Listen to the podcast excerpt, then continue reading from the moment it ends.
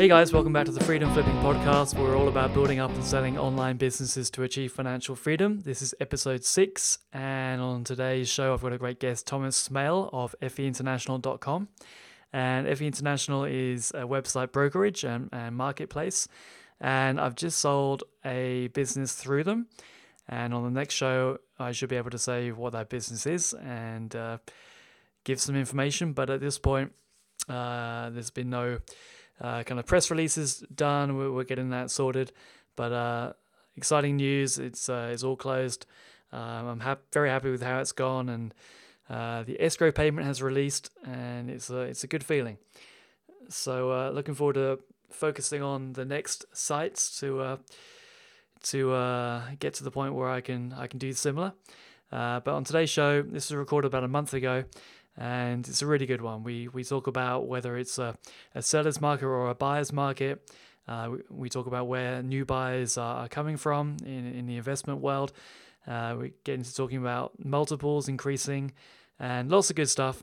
And I'm just going to play the episode because, selling a business is a interesting and stressful and tiring process, but it's been really great. And this is a good chat, and I'm going to play. So hear from me in a week or so, and I'll be able to update you properly, and I'm going to write a blog post on my personal site about this too. But for now, here is the chat with me and Thomas. Cheers. Hey, how's it going, Thomas? Yeah, very good, Richard. How are you?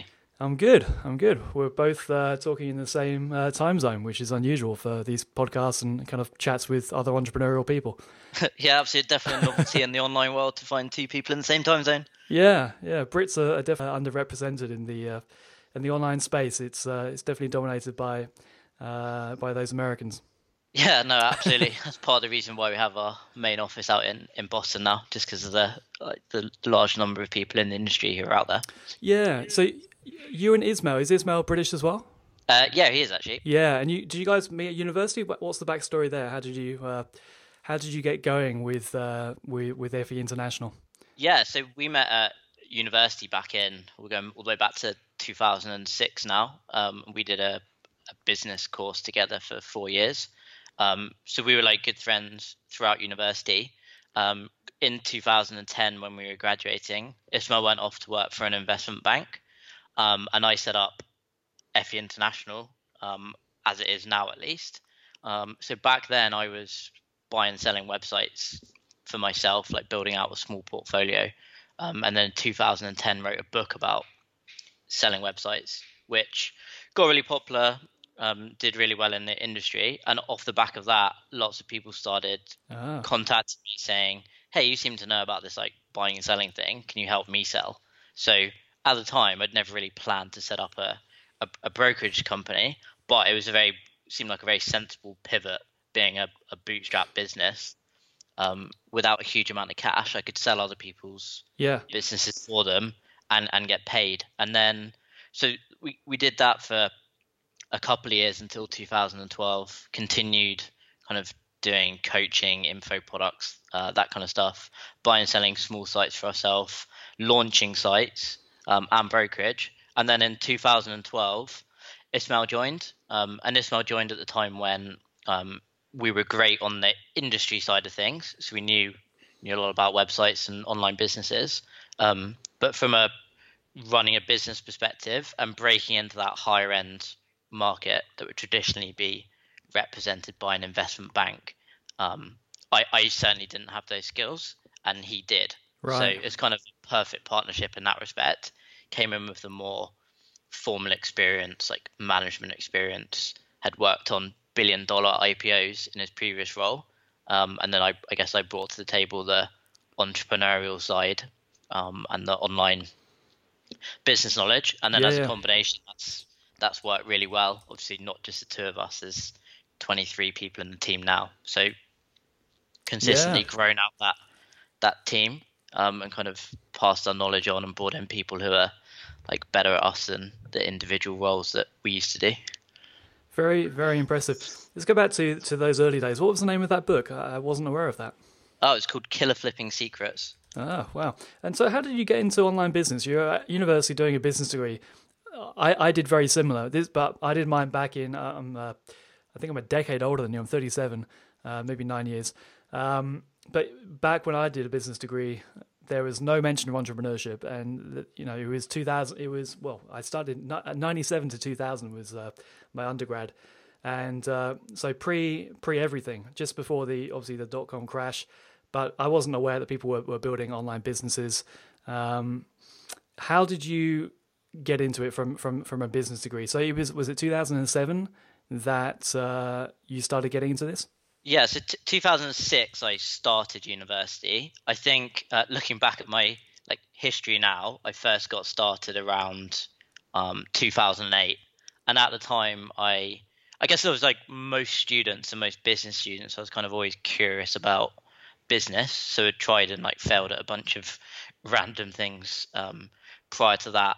And during semester time, I didn't want to get a regular job, so I figured why not do something on the side. So on one of my internships while I was at university, I met someone who had been kind of building websites. He'd also been buying domain names. Mm-hmm. So I figured, oh, well, why not try that? So I think I bought a domain for like $100 or whatever it was back then, built a small website on it, grew it up, and that did quite well. I think I probably sold it for $200. And then I consistently did that. I kind of didn't really bring in any online knowledge at the time. I was really just using my business knowledge, I guess, turning 100 into 500, 500 into 1,000, and then continued from there. But my course, or my business course, I think much like most of the others, didn't really have any kind of grounding in entrepreneurship.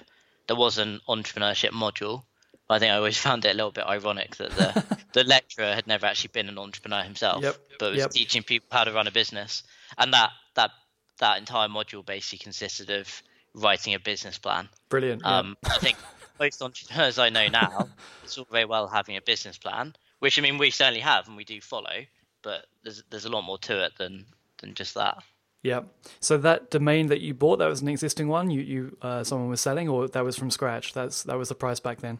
No, it was an existing one. I mean, it wasn't making anything when I bought it. And then I think I did a little bit of marketing, got it making a few dollars a month, and then resold it. So I was really testing tons of different stuff. I didn't really have any focus or specific. What were you first testing back then? AdSense? It was affiliate marketing back then. Right. I found various products that you could sell. And I liked the idea of not having to build something myself and promoting someone else's product. I think I had an AdSense account as well. Yeah. But I don't think I've really did that well with AdSense. It was always the affiliate side of things. Yeah. What kind of niche were you being an affiliate for?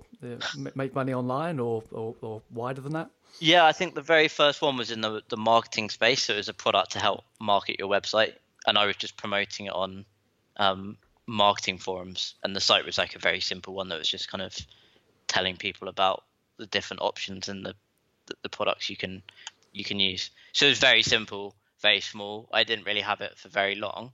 But once I'd done that a couple of times, I realized that, maybe I could do that quite consistently. And I found over the years, now we're getting to the stage where we're doing 8-figure deals. A lot of the fundamentals that I learned at the lower end, say doing $100, is very similar at the $10 million level. There's obviously quite a lot of added complexity in there as well. But I mean, the general kind of gist of it and the skill set is very similar, although obviously now we're on the broker side of the fence most of the time rather than the selling my own. So did you build up a portfolio of sites prior to FE International? You had some a good portfolio that was generating some good cash flow before starting the business? Yeah, so I mean I'm always kind of a big believer in don't try teach something until you've actually done it yourself. So built our portfolio, and we would quite regularly buy sites and then build them up, sell them on. Now we still have quite a large portfolio, particularly in the SaaS space. So we have a mid 5-figure MRR SaaS business that we're building up at the moment and acquired in the middle of last year. And like I said, much like the teaching side of things, when I was kind of teaching people how to buy and sell, I feel like you can offer a much more genuine service to people if you've actually been there and done that. There's no point giving someone advice on how to pull off $1 million acquisition if you've never done it yourself. Do you make these kind of SaaS plays public? Do you blog about it, or is it part of a private portfolio that you have? Relatively private. This particular one we're working on building up a little bit. We're kind of relaunching the product slightly. But then once that's out there, we're going to start putting a lot more resource behind marketing and I guess making it a little bit more public as well. But previously, we've run most of our portfolio relatively quietly. Yeah. I'm not really leveraging my contacts or anything like that. Always been quite conscious of potential conflicts of interest, so we don't want to kind of overlap them too much. But at the same time, leveraging the skills and experience that we've learned there and apply it to firstly our own businesses and also with client businesses. Because like I said, there's no point telling someone to do something if you haven't done it yourself.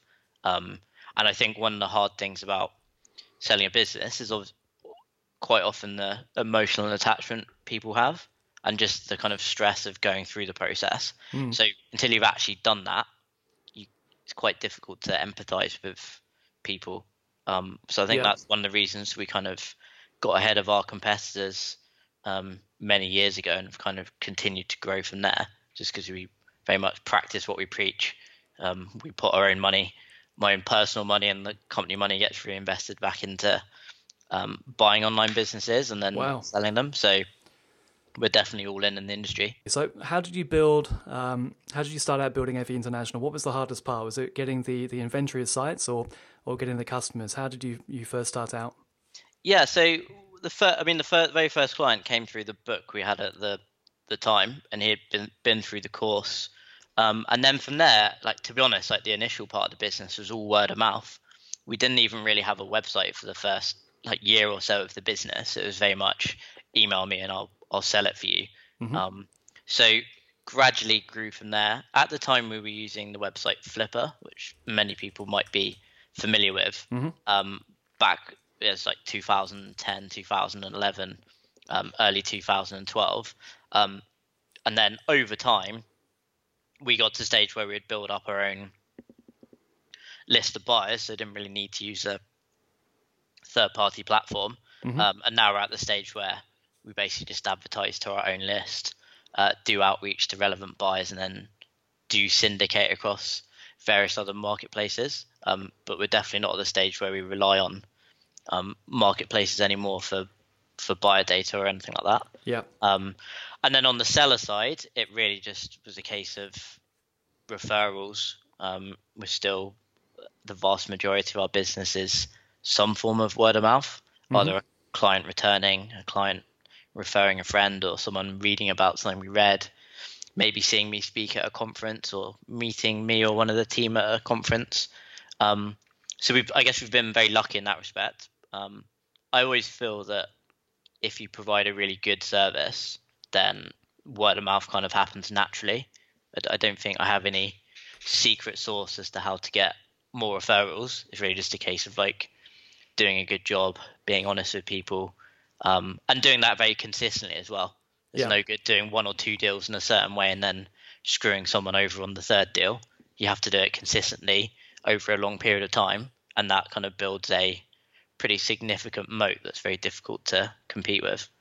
Is it a seller's market or a buyer's market at the moment? Is there a shortage of sites available? I think in the selling a business in general is probably always going to be a seller's market. Right. There's a lot of money out there looking to acquire good and great businesses. And I think there's almost never going to be in a situation where that cash ever runs out. So as a seller, always in a good position.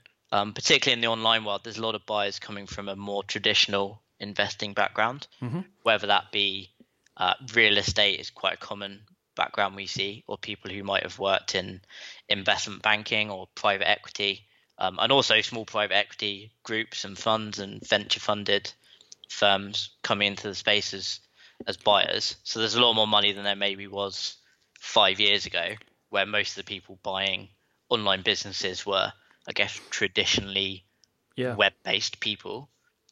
So from a seller perspective, there's a lot more options out there. Is this pushing the price up? I would say so, yeah. I mean, our multiples pretty consistently increase every year.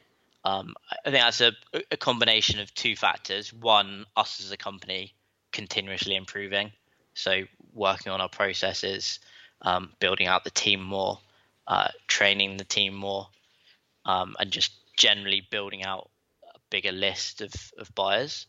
And then also the industry itself is naturally growing. So there's more and more buyers entering the industry, which then has a knock-on effect because they'll join our mailing list and then hopefully one day end up buying a business or multiple businesses, as we've seen quite a few times before. Do you consider, and do buyers still consider online businesses a lot more risky than traditional businesses because the kind of returns you can make are very impressive compared to the kind of more traditional multiples, that the ROI on buying a business, if you can purchase a business for 2 or 3 times annual net profit, then, the ROI can be, 50%, and you'll never see that in kind of more traditional business acquisitions or other assets. So, do you think that the kind of returns that you can get as a buyer are going to be pushed down as the multiples increase, or are these always going to be considered a more riskier asset class? I think they'll, over time, if you look at like traditional banks, it's difficult for them to lend against an online business. It does happen where there's like a lot of history and they can use like SBA loans or something similar. From a buyer perspective, more and more people over the years are becoming much better educated. Like we invest a lot of time into content, whether that's writing blog posts, speaking at conferences, or coming on podcasts such as this to kind of teach people how to do it safely and effectively and also profitably, which is very important. So from that side of things, I definitely think buyers are becoming more and more educated, but obviously new people join the industry every single day. From a returns perspective, I think the real attractiveness of an online business that's never going to go away, regardless of where the multiples may end up, is the fact that the vast majority of the time, particularly for smaller businesses, they are location independent. Whereas if you buy a physical business, like if you buy a restaurant, for example, regardless of how profitable that is, you still have property you have to maintain, staff, like physically in an office or in that case in a restaurant, equipment, which unless you're buying an e-commerce business doesn't really exist. So I think the attractiveness of the location independence is always going to be there, meaning that even if multiples of online businesses surpassed offline businesses, it's still a pretty convincing investment opportunity, particularly for people looking for a little bit more freedom rather than being tied in one location. Yeah. What is the average overall multiple? Is that something that Centurica is tracking? Is it kind of around 2.5x? Do you know off the top of your head? I'd have to look that up, because for me, like why is it not 4x or 5x? Because they are location independent. Often the owners have very little work involved. That the website owners, online business owners are very good at standardizing all the processes. Why are valuations, if it is on average say 2.5x, why is it not 3.5 or 4 right now?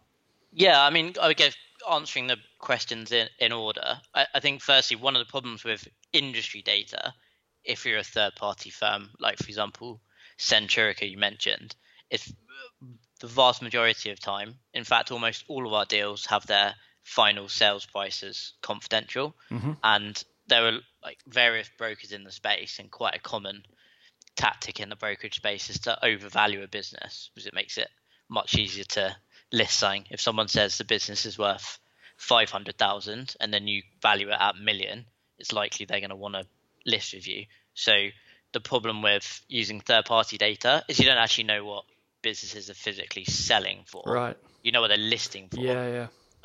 So our data in the last 12 months, it's a really difficult question to answer specifically because it does depend on the business model. Yeah. For example, SaaS businesses very regularly go above 3, 4, even 5 times multiples, whereas e-commerce and content affiliate-based businesses are more regularly in the 2.5 to 3.5 times range. Yeah.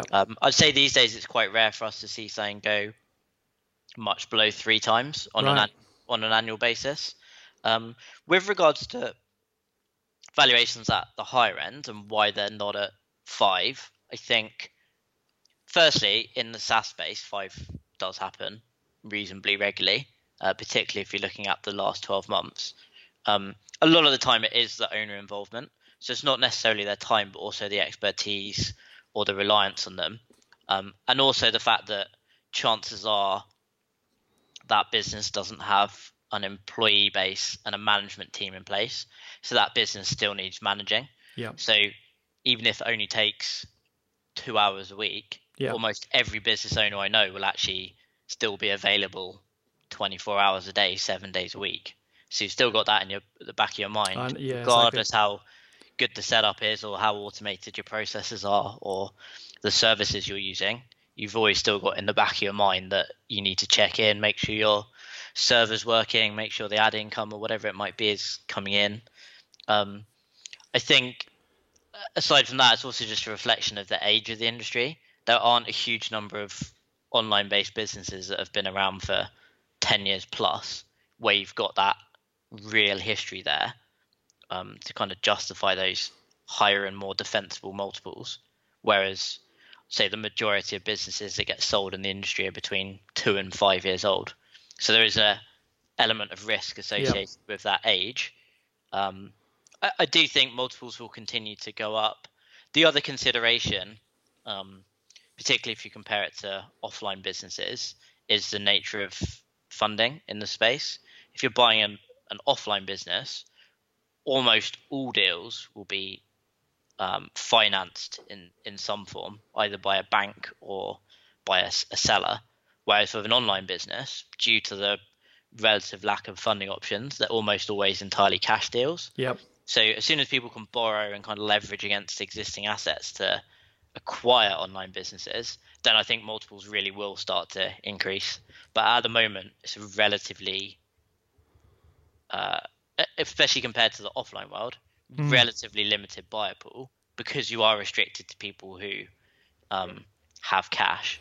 And while if we say a relatively small deal for us that would be $100,000, while it seems quite small in the grand scheme of selling a business, how many people do you know have $100,000 cash to invest? Yep. There's just really not that many, I guess, depending on the circles you hang around in. So that does mean there's a kind of quite a specific buyer pool that these businesses suit. I think the cash rich are really in a very good position in the online world to pick up businesses while they are at 3, 4, 5 times and wait for those to increase over the years. Yeah. Very interesting. Is there going to be new forms of financing coming that actually, recognizes the fact that these are assets that can be financed, not traditional assets that would be on a balance sheet, but is there new forms of finance coming through that would make that would really kind of bolster the buying ability of people that don't have 100k available? Yeah, I definitely think so. So in the SBA space in the US, so small business administration loans, those in particular quite often can be used to acquire an online business, particularly if it has history. That, for example, they usually look for 3 years of tax returns, so that does limit the pool slightly. But businesses like that, and if they meet that profile, can be funded with SBA loans. If you're from the US and it's a US business, the main consideration there is the time it takes. The problem with banks is that process can often take 45 to 60 days.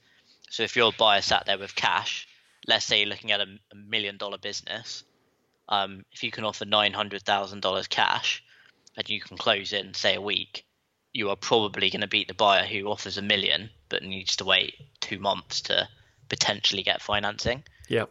That said, we have seen some other funding options like begin to emerge. Like without naming any specific companies, we've seen some that will lend against, for example, if you have a SaaS business, they'll lend against your existing cash flows which in that case should be MRR usually. Mm-hmm.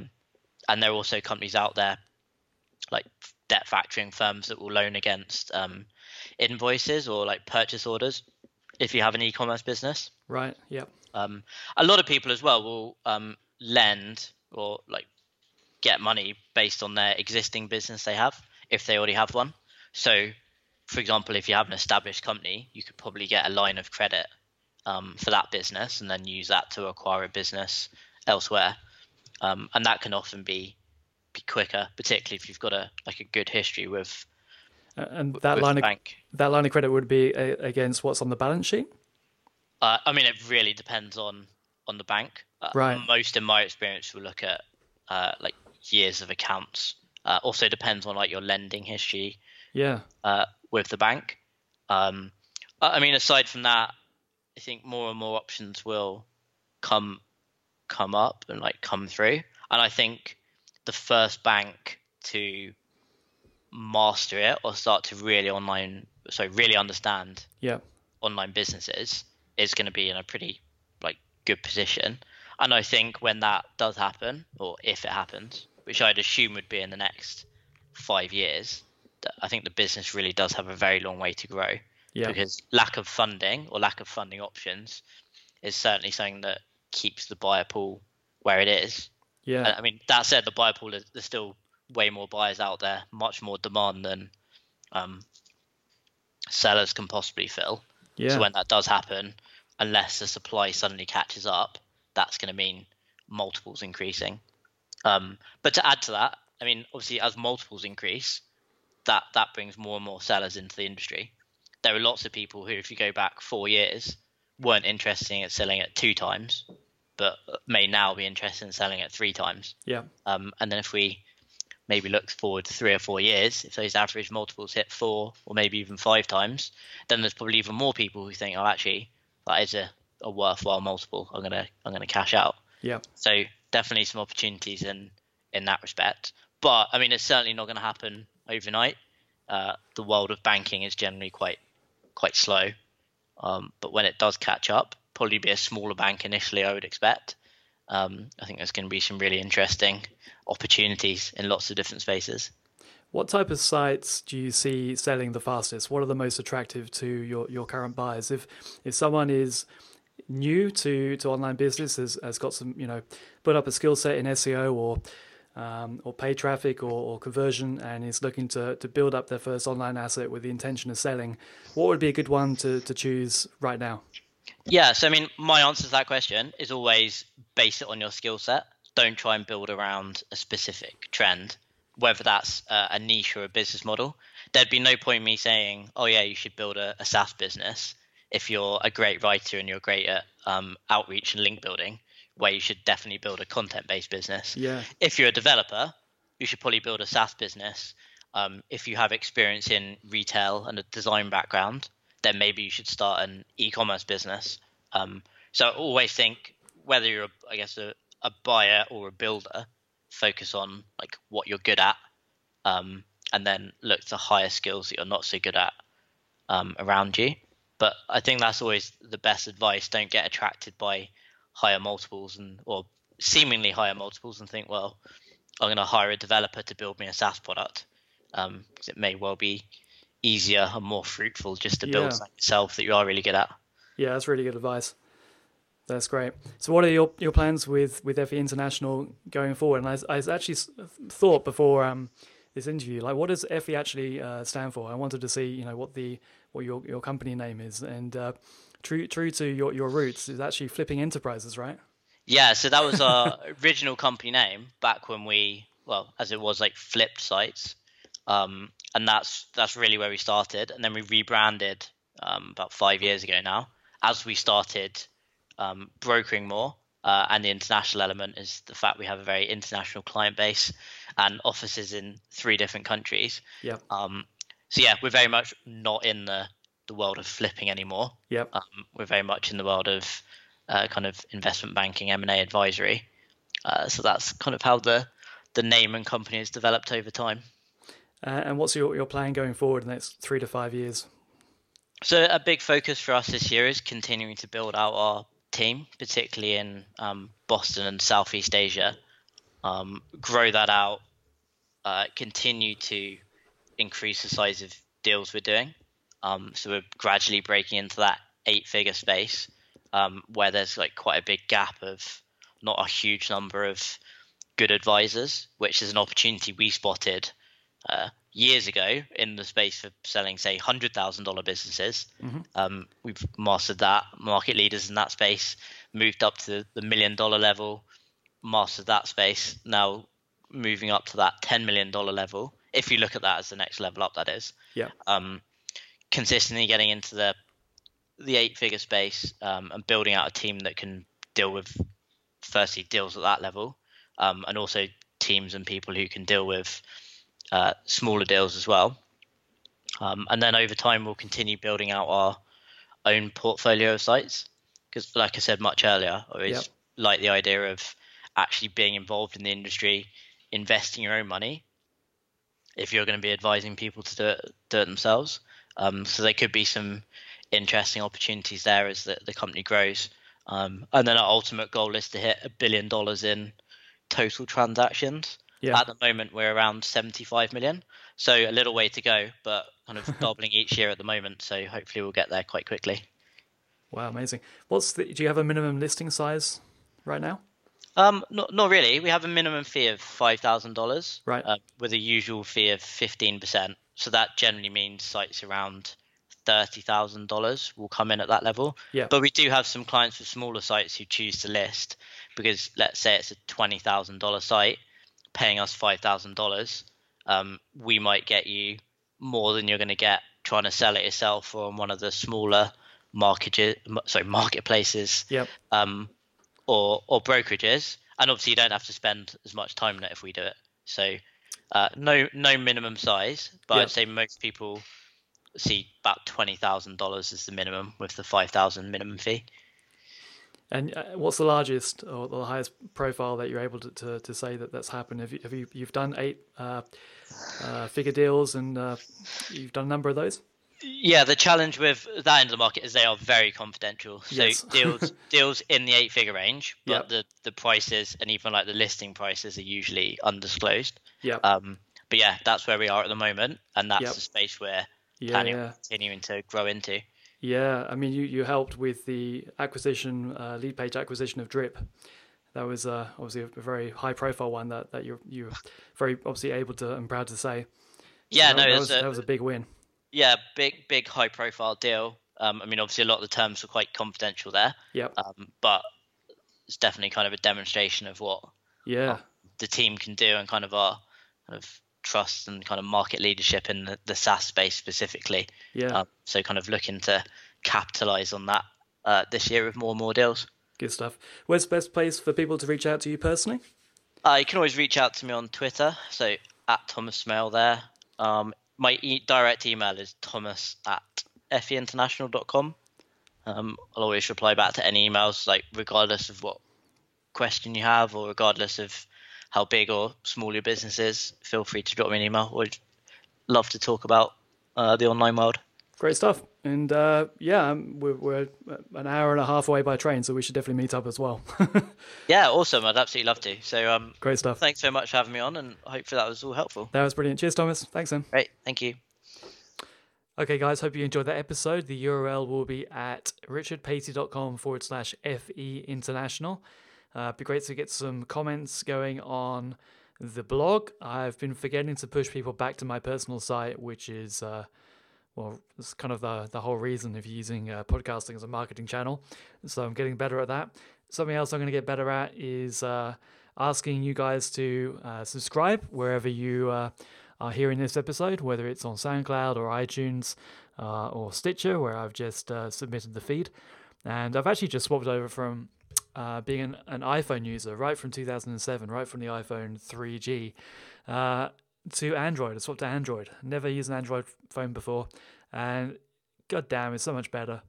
I've been limiting myself so much, and I'm now using Stitcher, and the podcast app on iOS has just been so laggy and so buggy and pissing me off for such a long time.